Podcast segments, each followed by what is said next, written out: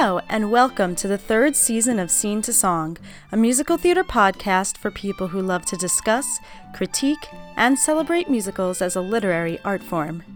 I'm your host, Shoshana Greenberg, and each episode I'll bring on a guest to talk about a musical, musical theater writer, or a topic or trend in musical theater. My guest today is Rachel Peters. Rachel is a composer and librettist who writes operas, musicals, scores for plays, and vocal concert works. She has premiered works at Fort Worth Opera, Sarasota Opera, Oberlin Conservatory, Albany Symphony, and Utah Opera, and has upcoming premieres at Opera Kansas and Carnegie Hall. She is an alumna of NYU's Graduate Musical Theater Writing Program. We're going to talk today about the songs of Cole Porter.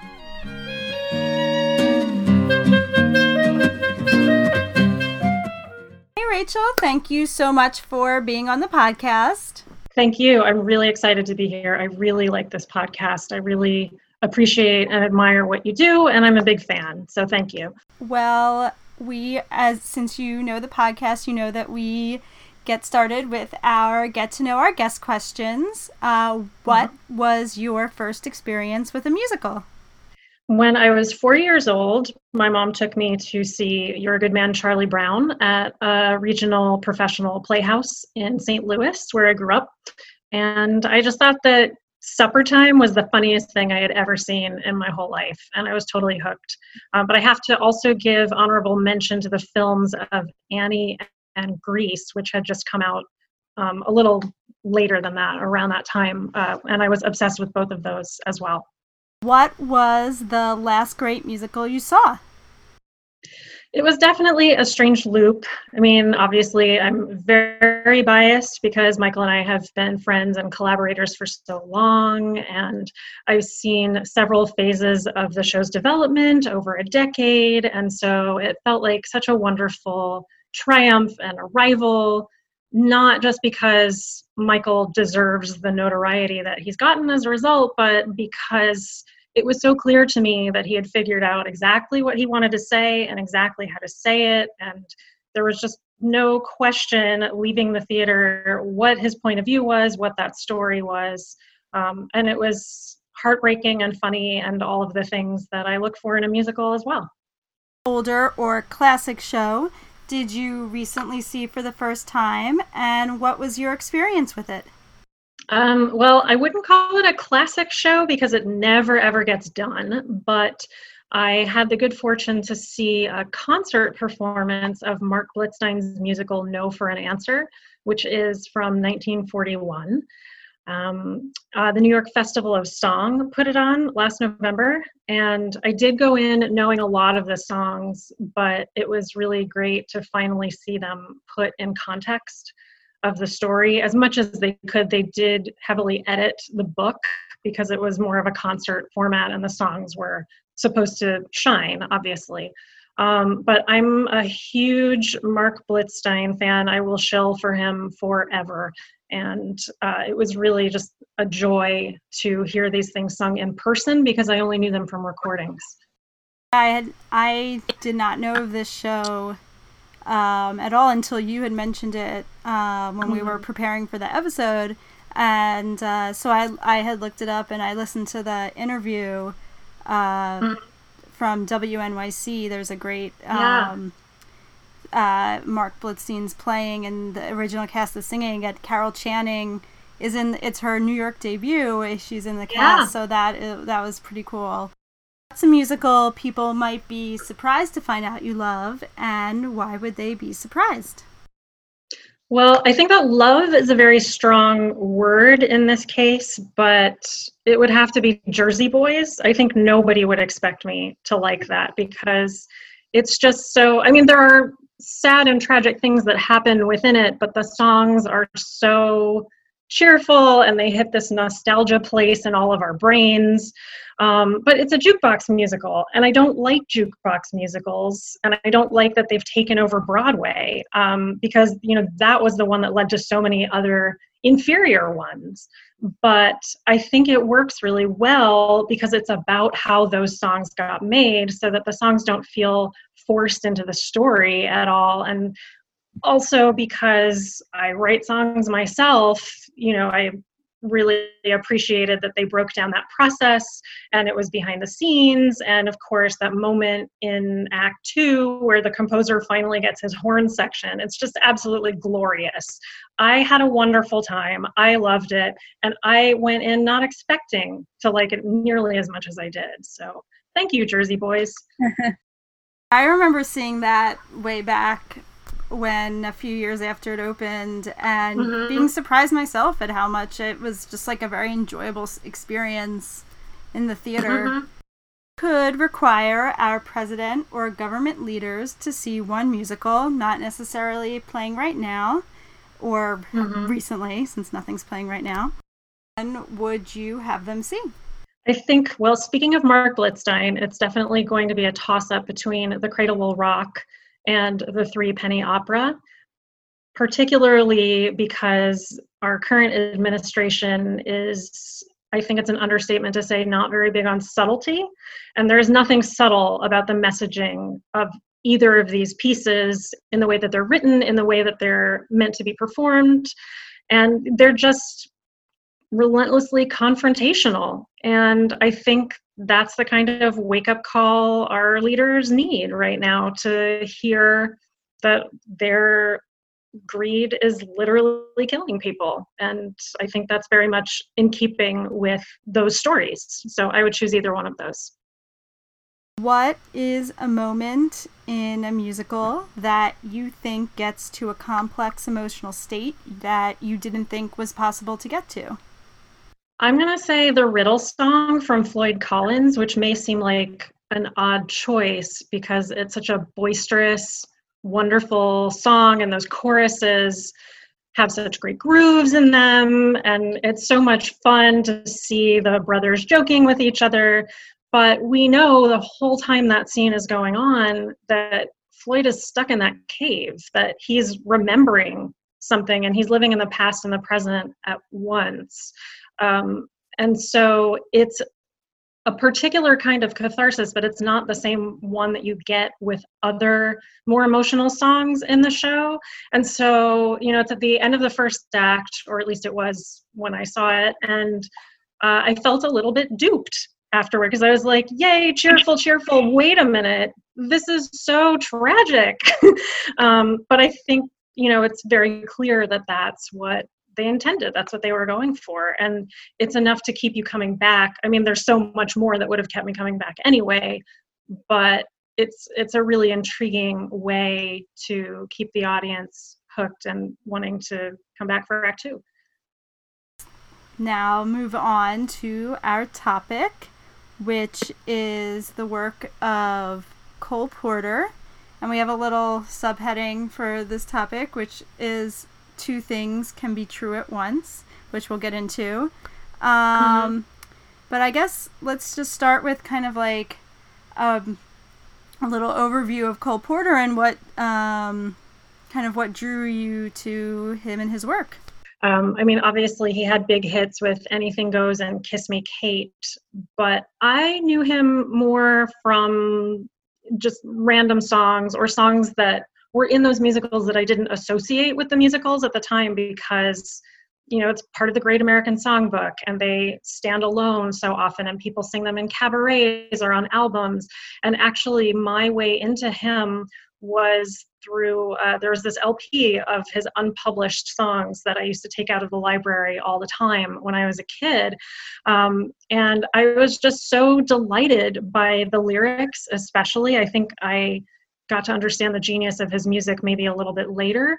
But I think it was because of him that I realized that language is so delicious and that delicious language is the greatest part of the joy of songwriting or lyric writing, anyway. Um, there are so many technical things that he does that just really speak to me on a gut level. Um, and uh, you know i've been revisiting his work lately because i'm writing a libretto for an opera that takes place in 1936 that really draws on the influences of that time in theater writing and in pop writing and it's really given me a chance to go back and realize how impressive his range is. That he has all of these songs that we think of as very romantic, but then he has these really nutty, off the wall, goofy things as well. Um, and he uses that entire range to express these really complex, layered human dynamics that I think sometimes we take for granted or we think, oh, you know, that's a romantic melody or that's a very clever turn of phrase. But he's really getting at things that I think are easy to miss if you blink. He was born in 1891 and died in 1964, so he was like you know, the early mid 20th century was his time period. And, you know, I think most people today just know him as the, you know, songwriter, composer, and lyricist of Anything Goes and Kiss Me Kate. Mm-hmm. And they know that he was wrote a ton of songs, but they don't really know what those songs were, maybe, or maybe they've heard like mm-hmm. one or two. Um, mm-hmm. But because those two musicals are done in high schools a lot and have had recent bro- a lot of recent Broadway revivals, his um, people know those a lot. But generally i feel like with the songs like his work feels as though sometimes it's of another era. And um, you know we can get into why that feels that way as well. Um, yeah. but let's talk about your your subtitle for mm-hmm. the episode two things can be true at once and what that means to you in terms of cole porter. Mm. well it's been something that's been on my mind in and outside the context of musical theater lately because I think that being able to hold two things as true at the same time is something that our society is extremely bad at right now and seems to be getting worse at. Um, that everything has to be distilled into very black and white you know uh, something is either tremendous or it's horrible and there's no gray area anywhere. That model to me feels very much outside the way that we process information right now and the way that we interact with each other which is really upsetting to me and so it's been very comforting to go back to the songs of cole porter and see that kind of subtlety and sophistication that's there but that's so sneaky that you might miss it you know it is interesting uh, to go into some more of his life that he he was um, married but also gay and it was mm-hmm. and his wife knew you know that mm-hmm. that was the case and they you know were very devoted to each other mm-hmm. and mm-hmm. that sounds like another example of holding two and i think also it was advantageous for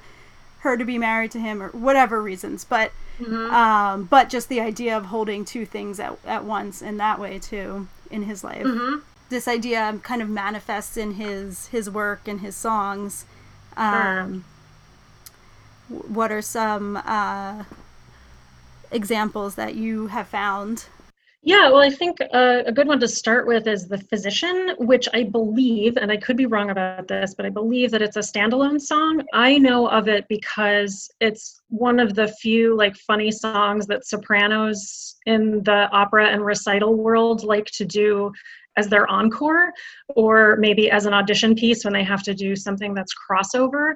And so the idea of this song basically is that this woman is dating a physician and he always says that he loves this part of her and that part of her and it gets very clinical and scientific and uses all these really fun words.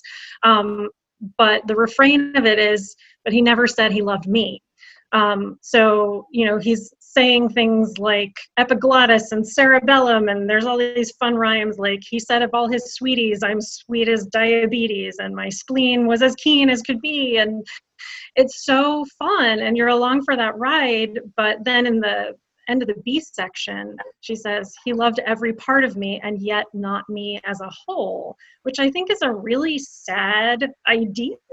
Um, and so we're laughing at the end of the song because the words are so much fun but I think it's really easy to miss that it's kind of a sad concept or not. Again, it's possible to hold those two truths at the same time. You can desire somebody and not really like who they are. Like those things are not necessarily mutually exclusive. And it's really interesting that he packages this in this really light, almost upbeat way. He said my bronchial tubes were entrancing, my epiglottis filled him with glee. He simply loved my larynx and went wild about my pharynx, but he never said he loved me. He said my epidermis was darling and found my blood as blue as could be. He went through wild ecstatics when I showed him my lymphatics, but he never said he loved me. And though no doubt it was not very smart of me, I kept on racking my soul to figure out why he loved every part of me, and yet not me as a whole.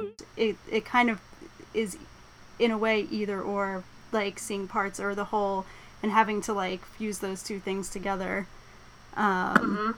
which is kind of what the song is asking you to do at the end I think it's a much more complicated idea than people give it credit for. And him in general, like you think of him as being like drawing room humor, you know, um, sort of like almost in the vein of, I would say, like Noel Coward. Like they they seem to have a lot in common with the way their lyrics work.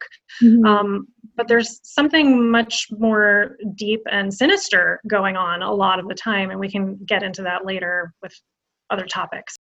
There's also then the the lineage of that into other composers, other composers, mm-hmm. lyricists who also kind of write in this way. We can look at yeah. and, and see how that kind of manifests itself in in other ways, such as Sondheim. Sondheim is an obvious heir to this kind of a worldview. Um, he talks about Cole Porter as being the influence for his pastiche of the story of Lucy and Jesse in Follies. Um, and yeah, it's a really dense lyric that has a complex rhyme scheme that's about this psychological state of being these two people at the same time, one of whom is the past self and one of whom is the present self.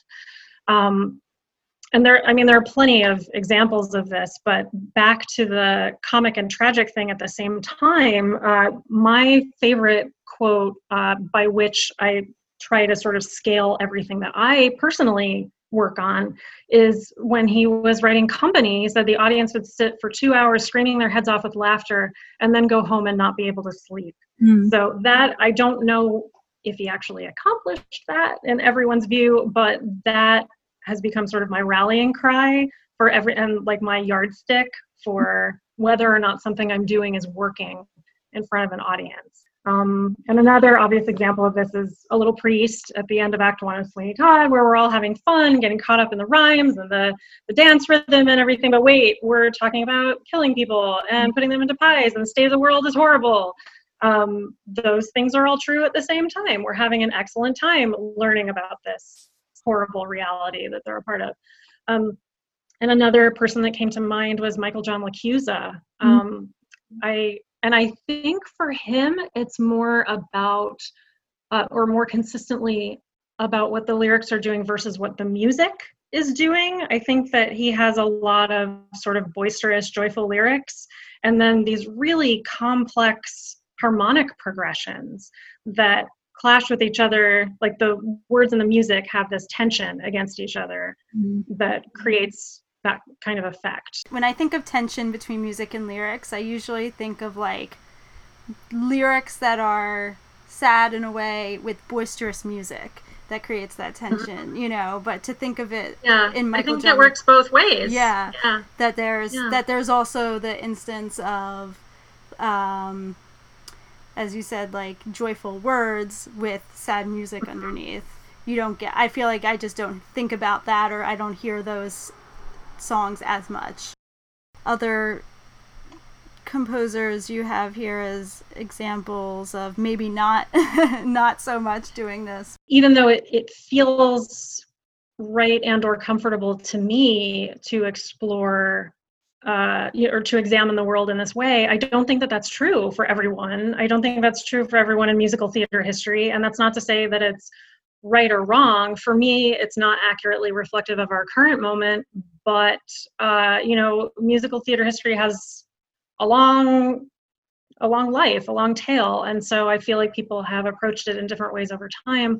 And two people that came to mind for very different reasons for me were Elizabeth Swados and Jonathan Larson.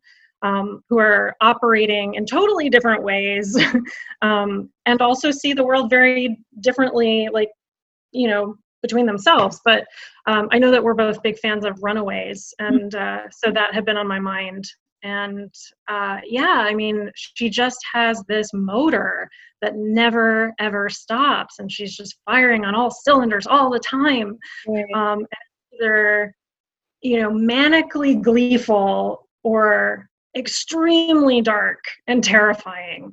Um, and for me at least it never seems to be both of those things at the same time. And then conversely i think jonathan larson's songs are also in their own way uncomplicated in that they are not as elaborately layered as some of the other things that we've been talking about. I think that what is appealing about his work is that he will take a very simple idea and then he'll you know just spin it out for a little while um, and he'll take you along with him uh, i mean like La Vie Boheme, for example, is well, it's a list song, so I guess that's kind of easy. It's kind of a cop out example on my part, but like it says one thing and it says it for a long time, but it's really fun the way that it gets said. But you know, I, I listened to several different songs from Rent just to reorient myself when I was thinking this through, and I think yeah, there there aren't a lot of songs where I feel like we've arrived at a new idea or a new emotional place mm-hmm. by the end of whatever the song is but it's pleasing for one reason or another to just dwell in the world of the song for a while and i think part of that is because he works in the rock idiom so let's get back to this idea in cole porter um, mm-hmm. and just some other examples of packing um, uh, of this, and also the idea of how much darkness is in his lyrics. That's kind of hmm. offset mm-hmm. sometimes by this, um, you know, lightness in the music, but just kind of looking more closely at how dark these lyrics and are going, um, which mm-hmm. we kind of don't always realize when we're listening. I mean, I think a prime example of this is So in Love, which is so romantic and yet so dark and violent. But we can talk about that. I mean, we can dissect that a little bit more yeah. in your next segment because it, it's a master class in all of these things at once. Um, so there's just so much to dissect. But I, so I was uh, watching uh, an old broadcast of Kiss Me Kate um, from, I don't know, maybe like 15 years ago or so. Mm-hmm. Um, and of course, like they start with another open and another show, which was a song that I learned when I was a teenager. And I was like, ooh, this is fun, you know, jazz hands and everything.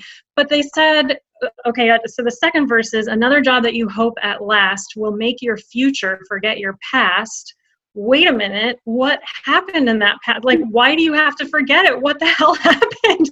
And then the next line is another pain where the ulcers grow. And like, yeah, that's cute. We're stressed out. Life in the wicked stage is really hard. But that's horrible. like, why do we have ulcers? um, but you know it's catchy and upbeat and so we just kind of don't think anything of it except for like oh look at those quirky theater people doing their quirky theater thing.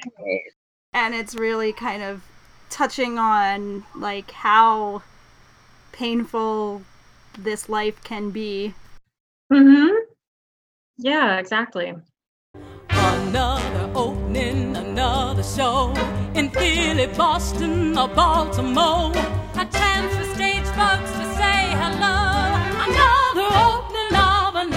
another another job that you hope at last will make your future forget your past. Another pain where the ulcers grow. Another opening of another show. And then uh, this is kind of a goofy example, and you may agree or disagree with me on this, but um, you know, brush up your Shakespeare toward the end of the show. I mean, it's one bad joke after another. And of course, it's just, it's delightful because of the terrible puns and it's just so many bad jokes. And uh, I happen to love bad jokes. And this is something that Cole Porter does well and so frequently. Um, but you know, like if she says your behavior is heinous, kick her right in the Coriolanus. Like that's hilarious because I'm emotionally a five year old. But like, yeah, you know, beyond that, it's just it's like, wait a minute, you're gonna beat her because she mouths off to you like that's not okay i mean now i i don't run with this as far as some other people do and i guess we can think about it differently in the context of the show um, mm-hmm. but just that the the whole song is relentlessly brutal in that way i don't quite agree but every once in a while a moment like that will pop out right. it's like oh wait a minute this isn't just a, a fun little number for two would-be mobsters like there's something else going on here and when you say in the context of the show you mean because kiss me kate and the um, taming of the shrew that it's based on is also has domestic violence in it as well. Yeah, yeah. I mean, which we see, you know, in various ways, both on and off the stage, and depending on the way it's framed from moment to moment, like we're either meant to laugh at it or not. Right. Um, and yeah, which is interesting for its own reasons, but yeah. Uh, Kiss Me Kate is is a really interesting show, and I think, especially since we had the revival of it very recently, and we had to kind of look at it with like really fresh eyes again. I mean, there's been many revival there have been many revivals, but right. Um, but just recently we had to on broad it was on Broadway and we've had to we had to look at it again, you know, and and everything. And I think it is like a an exercise in a way of holding a lot of things to be true at once. Uh, the tame, mm-hmm. you know, Taming of the Shrew and Kiss Me Kate, you know, they're that it um you know there the show does have a lot of you know violence and in it and um uh-huh. but there's how it deals with it and are you like how what how are you going to interpret that like i feel like people dismiss it can easily dismiss something like kiss me kate because of and taming of the shrew but because kiss me kate contains taming of the shrew to just dismiss right. it whereas like to, you can look at it in this way of you know, holding th- different things true at once. Let's talk about some songs not in Kiss Me Kate. The next one on our list was Miss Otis Regrets, and I have to tell you that this is a song that I learned, I think, when I was maybe 14, that for some reason I got trotted out to sing a lot, like in talent shows and in nursing homes. Um, and everybody thought it was so cute and clever. You know miss otis regrets she's unable to lunch today and then you find out it's because she had this ill-fated affair and she killed her lover and then she was subsequently killed. Yeah. um, and like it's supposed to be hilarious because it's so like tongue-in-cheek and and witty and everything but it's a super violent song. I was definitely not prepared for the the direction it went in. mm-hmm. If I remember correctly, he wrote it because someone at Yale made a bet with him that he couldn't write a song with the title Miss Otis Regrets. And so he did it and like this is where it went? Like what? so I mean that's just incredible to me. Yeah. And um I think it depends on who's interpreting it too whether or not that comes across. I mean I know that like Bobby Short was uh uh um like a wonderful interpreter of so many of Cole Porter's songs. Mm-hmm. Um, but if I'm remembering this, because I heard it so long ago, but it seemed very cavalier in its execution. And then just the other day, I heard Ethel Waters sing it, and it's so heartbreaking. Miss Otis regrets she's unable to lunch today.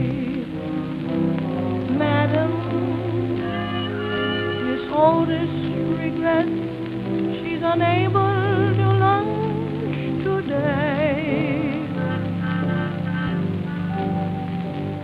She is sorry to be delayed, but last evening down in Lover's Lane she strayed. Madam, Miss Otis regrets she's unable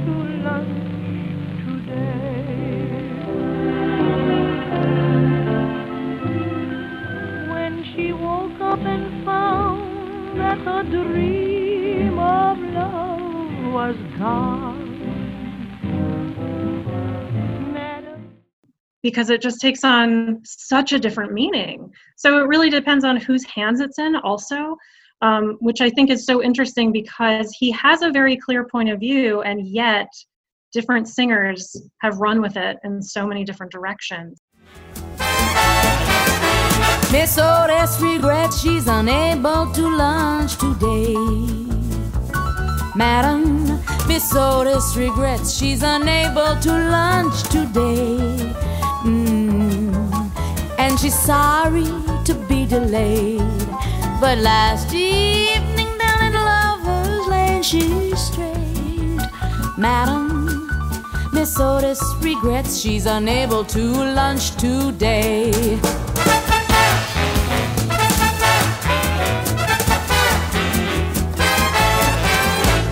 Woke up and found that her dream of love was gone, Madam, she ran to the man who had led her so far astray. And from under her velvet gown, she drew a gun and shot her lover down. Madam, Miss Otis regrets she's unable to lunch today. It doesn't quite matter i guess how like the tempo at which the information is being delivered you know? Um that it's either like it has if it's fast it has a different type of delivery though with you know or if it's slow it's kind of a little more like uh i don't know prim and prop feels a little more like prim and proper at the start Yeah, yeah, I think those are the, the adjectives I was looking for. Yeah. Um, but uh, yeah, I mean it's it it gets really dark with the mob. Mhm. The mob kills her. I was like, what? Uh huh. It does invite you to enjoy the song a bit in the beginning, and Sure. then by the end, you're like, wait, what did I just? What was I Yeah, just that's the smiling trick he at? plays yeah. on you, right? Yeah, it's and it's kind of it kind of is creepy in a way, you know. Mm-hmm. Um, uh, so then the next song we want to talk about is uh, "Well Did You Ev- Ever" is how Mm-hmm. it's It how it's spelled like actually that. written. E-A-H. Well, did you ever? Yeah, yeah, Um, yeah, which is just it's party gossip among a lot of rich people, and it's this endless list of people dying in hurricanes and avalanches, and I think a woman eats glass at one point and dies. But then there are these uh, these little interstitial things about like our drinks are so great and our salad is so great, and like I I don't I, can't really recite all the lyrics. yeah, yeah. but, It's a lot. uh, but it's really shocking to go back and forth from oh these horrible deaths to let's eat our salad you know Yeah, the which is yeah the Sorry, the the full I guess hook of the song after "Well Did You Ever" is uh, "What a swell party this is." Because Yes, they're, they're at yes. like a I guess they're at a party.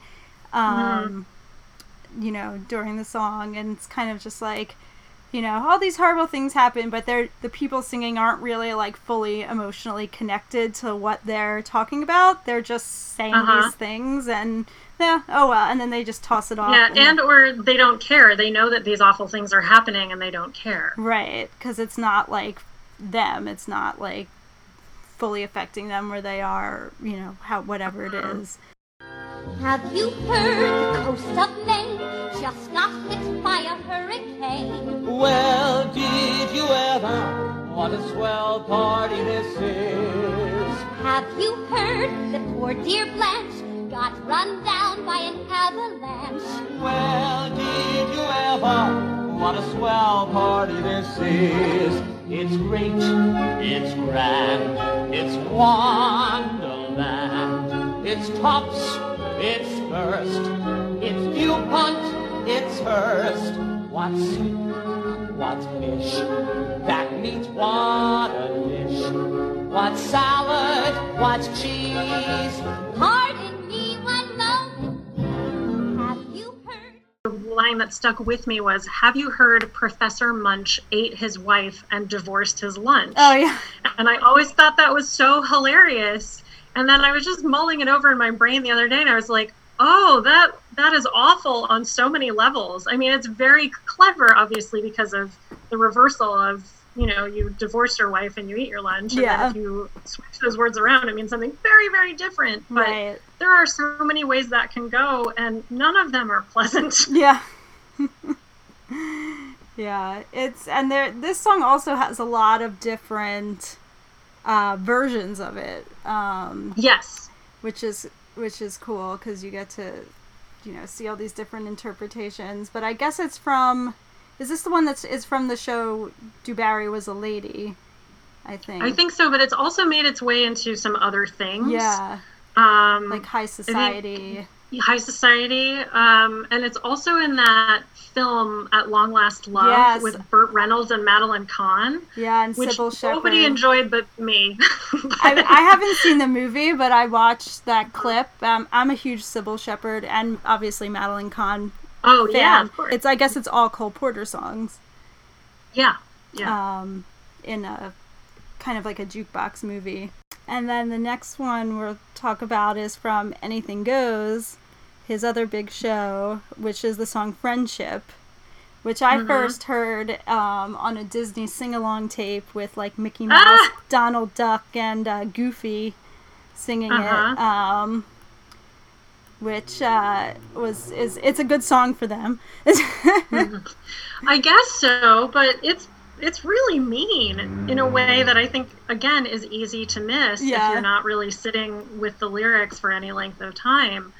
Um, you know, the the lyrics get progressively meaner, I think, Yeah. and then there's you know if they ever put a bullet through your brain, I'll complain. like, yes, haha, that's funny, but like if you think about that image, yeah, like who wants that to happen to their best friend? Nobody, I hope. right. But- Right. It's the kind of thing where it, yeah, it just whizzes by and Mm-hmm. um especially in a song I don't know if this song is like super fast, but it's a it's a kind of bouncy number. It's so up tempo. yeah. Yeah, it has a bounce to it. So it definitely easily goes by without really having to think too hard about it.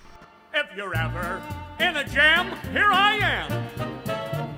If you ever need a pal, I'm your gal. If you ever feel so happy you land in jail, I'm your bail. It's friendship, friendship, just the perfect friendship. When all our friendships have been forgot, ours will still be hot. Dig, dig, dig. So I think you had watched um, Cole Porter's Aladdin, which I don't know. Yes. So it's from 1958, and it is an adaptation of the Aladdin story set in China, um, which was not quite what I was expecting. Yeah. Um, and it's very much of its era, um, and I it could not be done today the way that it was done, which was white actors in yellow face. Right. that's just really not cool. Um, and as I told you, the rhyme that really stuck out to me that made me go was uh, noodle soup and poodle soup when they talk about what's available in the marketplace. Yeah. And I was like, oh, that's horrible. Um, but there is a really fun song in it called No Wonder Taxes Are High that I think applies very much outside the context of the show. And it's about how all of the the uh, citizens have to pay very high taxes because the emperor needs his fancy things. yeah. Um, so that that feels pretty resonant right now. It also just feels like a great idea for a Cole Porter song. Sure, I mean that could live in most shows, and Yeah. it doesn't have to be an emperor. It could be a president. It could be a mayor. It could be pretty much anybody in a position of power. Yeah. Um, cool. And should we talk a little bit about um, just kind of what I mentioned previously or earlier in the episode of just why Cole Porter songs kind of do feel like they're of another era. Um, Just in terms of style and or you know, how they're how they're performed and Mhm. that all that. Uh, well, I mean, he he died in 1964, which was wasn't that when Fiddler on the Roof Mhm. happened, and when everybody thought it was like officially the end of the golden age of musical theater in America. Some yeah, somewhere around there. Yeah. Yeah, um, and he didn't live to see the era of rock musicals, and I would be so fascinated to Ha. see what would have happened if he had lived to see Hair Yeah. and how that would or would not have influenced whatever he did next. I mean, I can't even imagine. Like, I cannot wrap my mind around it. Right. I, I wonder if it's also this kind of layered writing that he does that is at the same time delicious in a way that I feel like lyrics maybe are less delicious now and Mhm. more um, utilitarian. Yeah. I don't think that's true for everybody, but I do, and obviously, I think that you know the reason that something like Hamilton is so successful is because the language is fun, and you do get a lot of wordplay, and you, but you don't always get that in everything Yeah. that gets produced nowadays, for one reason or another. Um, so I think that's part of it, and then you know that I have a big uh, bee in my bonnet about the song style, like the Mhm. singing style, the actual performance style Right. that feels very specific to his time. That again, because of the advent of the rock musical and so many other stylistic influences that have come in since he died, um, that people aren't singing in a style that is complementary of his work as a writer anymore. I think. Mhm. And I wonder if part of it is that we have we're we're much more inclined now to look at like songs that are kind of more going on like an emotional journey where there's like a turn and you know those kind of that kind of thing whereas like these a lot of these um they have a form and there is like a turn but it's not as much as a it's not as not really like a character song Right, or it's not as much of an obvious turn. yeah Um, you can see that you know the first A is this, and the second A is this, and then the B takes us in a totally different direction, and then we land in a whole other place. Mhm. Although that sort of contradicts what we were saying about Miss Otis regrets.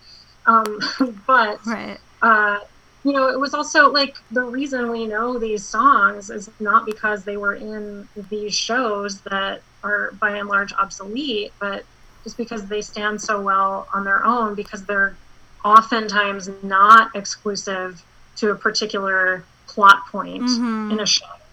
Yeah. Um, and because they're not necessarily driving story in the same way, and because he hit kind of a peak, um, you know, in the timeline of American musical theater before things like Oklahoma happened, you know, so that the Mhm. like the meaning and placement of songs within a show started to take on a new meaning and a new context that I think maybe that's why they feel old to us because in some cases they may not be as integral to the storytelling overall. Right. Yeah, yeah. I think with Miss Otis regrets, I regrets. I still think of that kind of like as a joke joke song, even though there is a, even though there are turns. Um, yeah. But it's more about the joke than about. It's not like a character um, song, and I think Yeah. we're yeah we're we're a lot more like attuned to like character songs, even when they're taken out of context or they're they Mm-hmm. don't or they're just kind of theater character songs without you know maybe they're from a song cycle or Everything is so action driven now in Right. a way that perhaps it wasn't when he started out. Mm-hmm. Yeah, for sure. Cool. Well, should we move on to our next section? Why is this so good? Um, so we can get more in depth into uh, into the song "So in Love" from Kiss Me Kate. Sure. Yes. Um, so why did you pick this song for? Why is this so good? There are so many reasons. Um, and this is where I think I can speak more obviously about what he's doing musically as well as lyrics, because I feel like we know him more for his lyrical tricks. Mhm. Um, this one is really interesting uh, because, well, first of all, the, the framework that the music sits on is so sparse in a way that I don't typically think of him, like because he plays with words Yeah. so much. but there's very little wordplay in this song, and there's only a couple words per line. Yeah. Strange, dear, but true, dear, when I'm close to you, dear. Strange dear,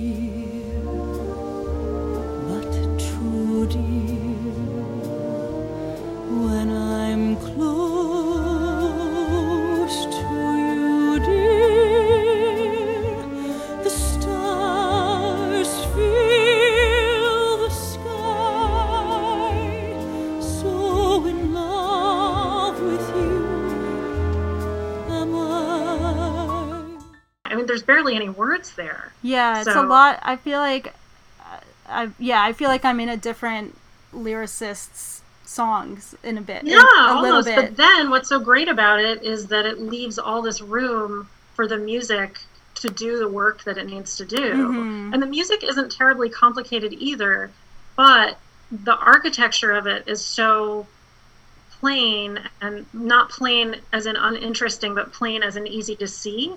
Um, what it does is so obvious, but still so thrilling because of the way that it's executed. So, you know, you have the shape of one phrase, and then the next phrase, the climax of that phrase goes to a higher place pitch wise, and then the next phrase tops that, and that keeps happening over and over again. And even though it's an AABA, like when you get to, uh, so for example, the stars fill the sky, so in love with you am I, and then when you get to that same place in the next A, you know, darling, why? That line has the same overall shape as the stars fill the sky, but it tops it in register. Even without you, my arms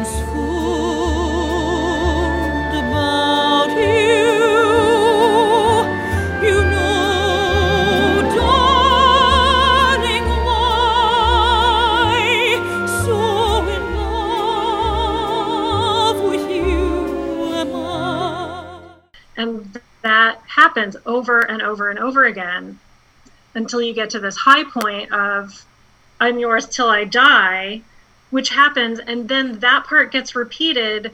But when it gets repeated, I'm yours till I die is on an even higher pitch that it that it feels even more climactic. And it's just so beautifully and simply crafted. Mm-hmm. taunt me and hurt me, deceive me, desert me.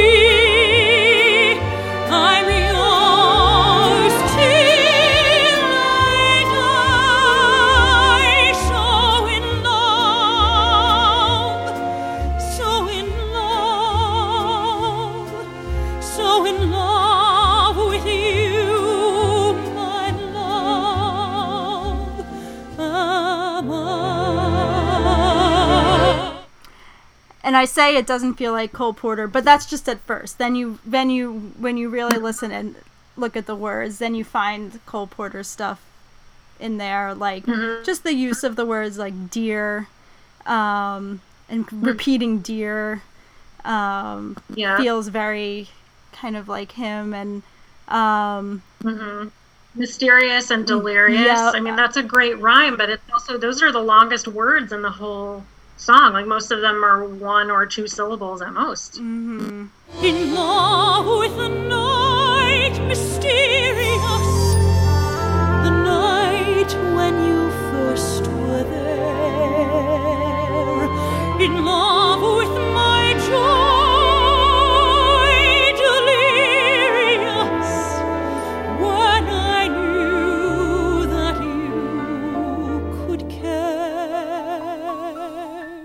One line that I love, the mysterious, the in love with the night, mysterious.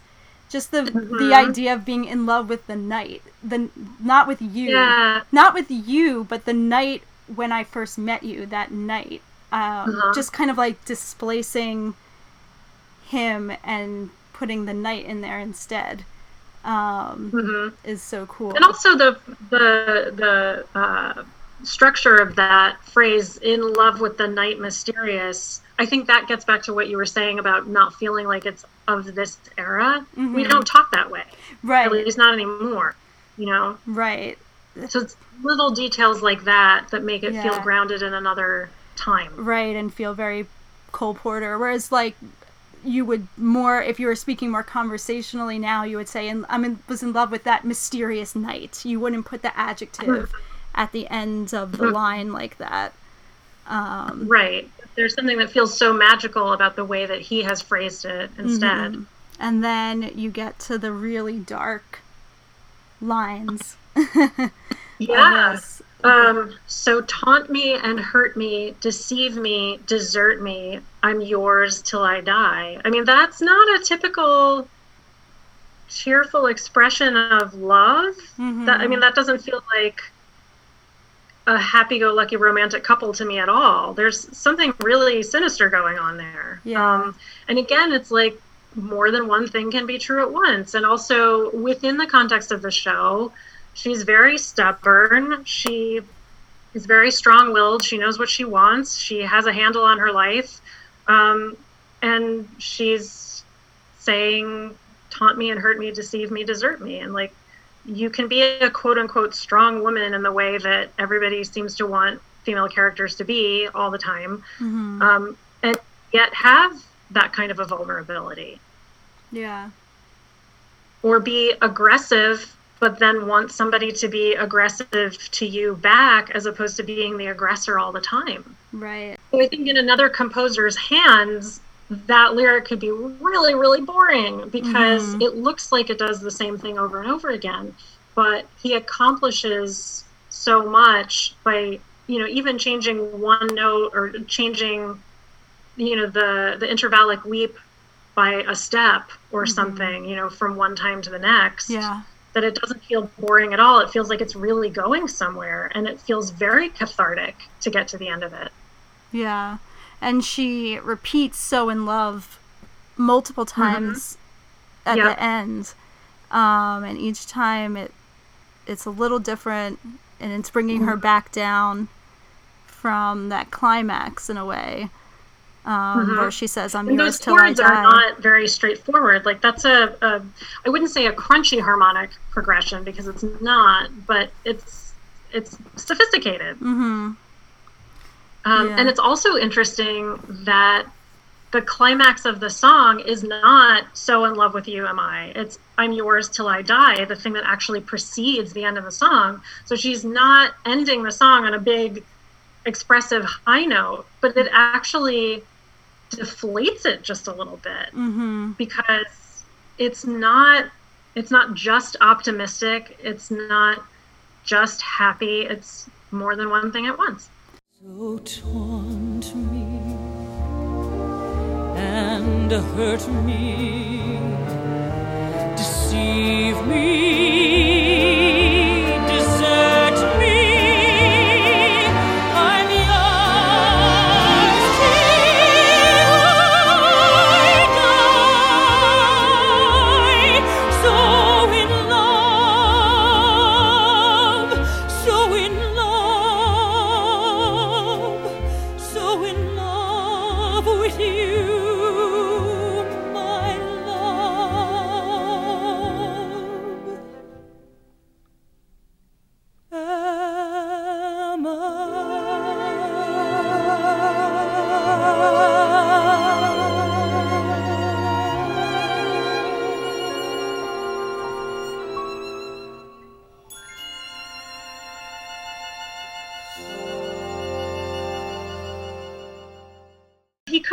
chosen to set the last am I, like take the last note up the octave to make it mm-hmm. this big climactic moment, but he didn't do that. Yeah. And it changes the meaning entirely. Yeah.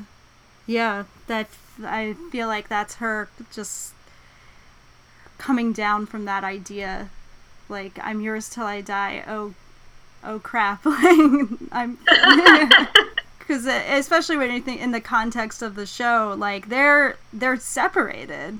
Um that um but working but working together Um, so it's this kind of thing where she's she's already tried to get out of this, but she can't.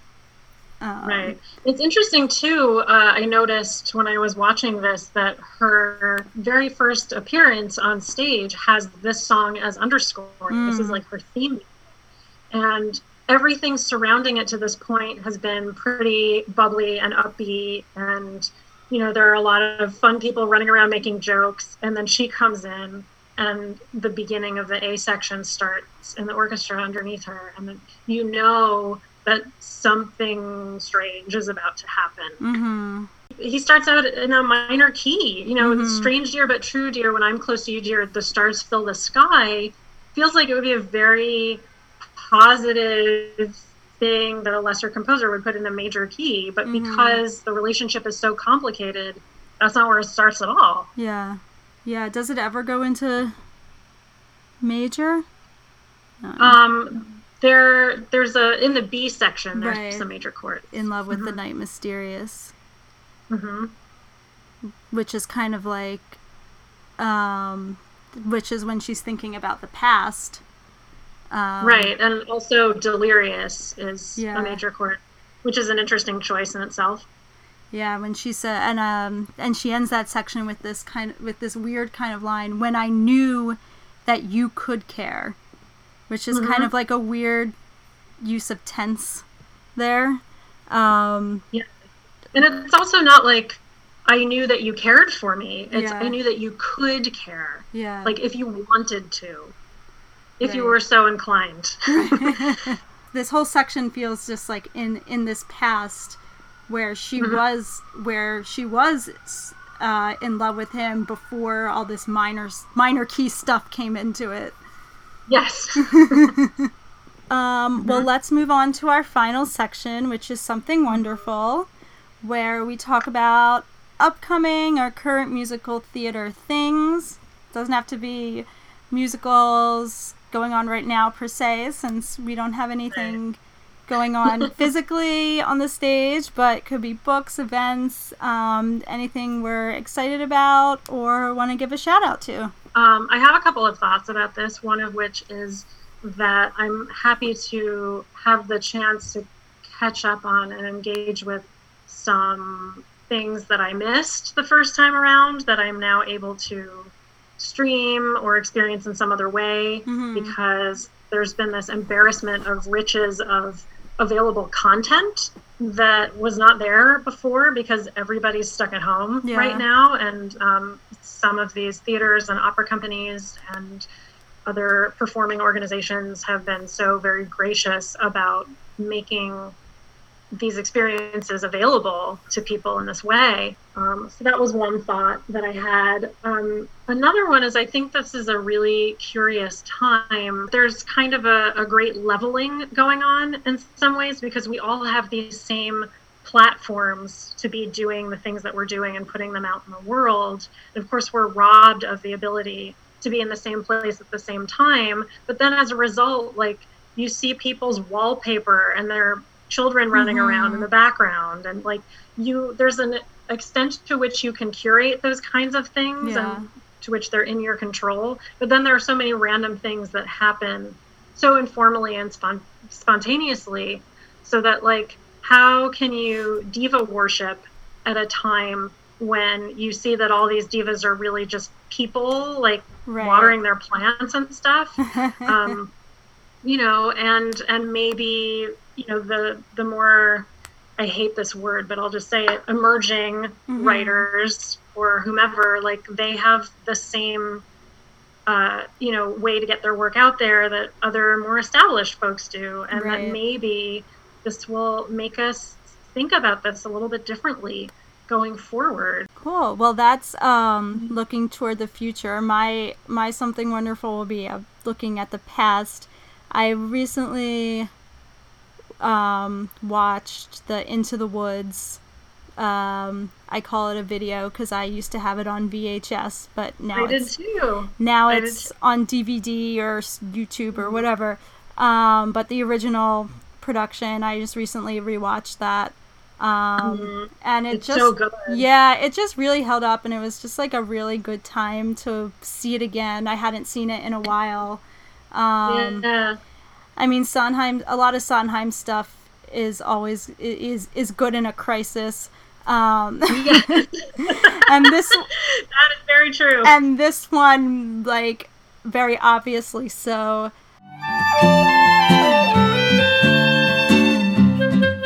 Thank you all for listening to this episode of Scene to Song.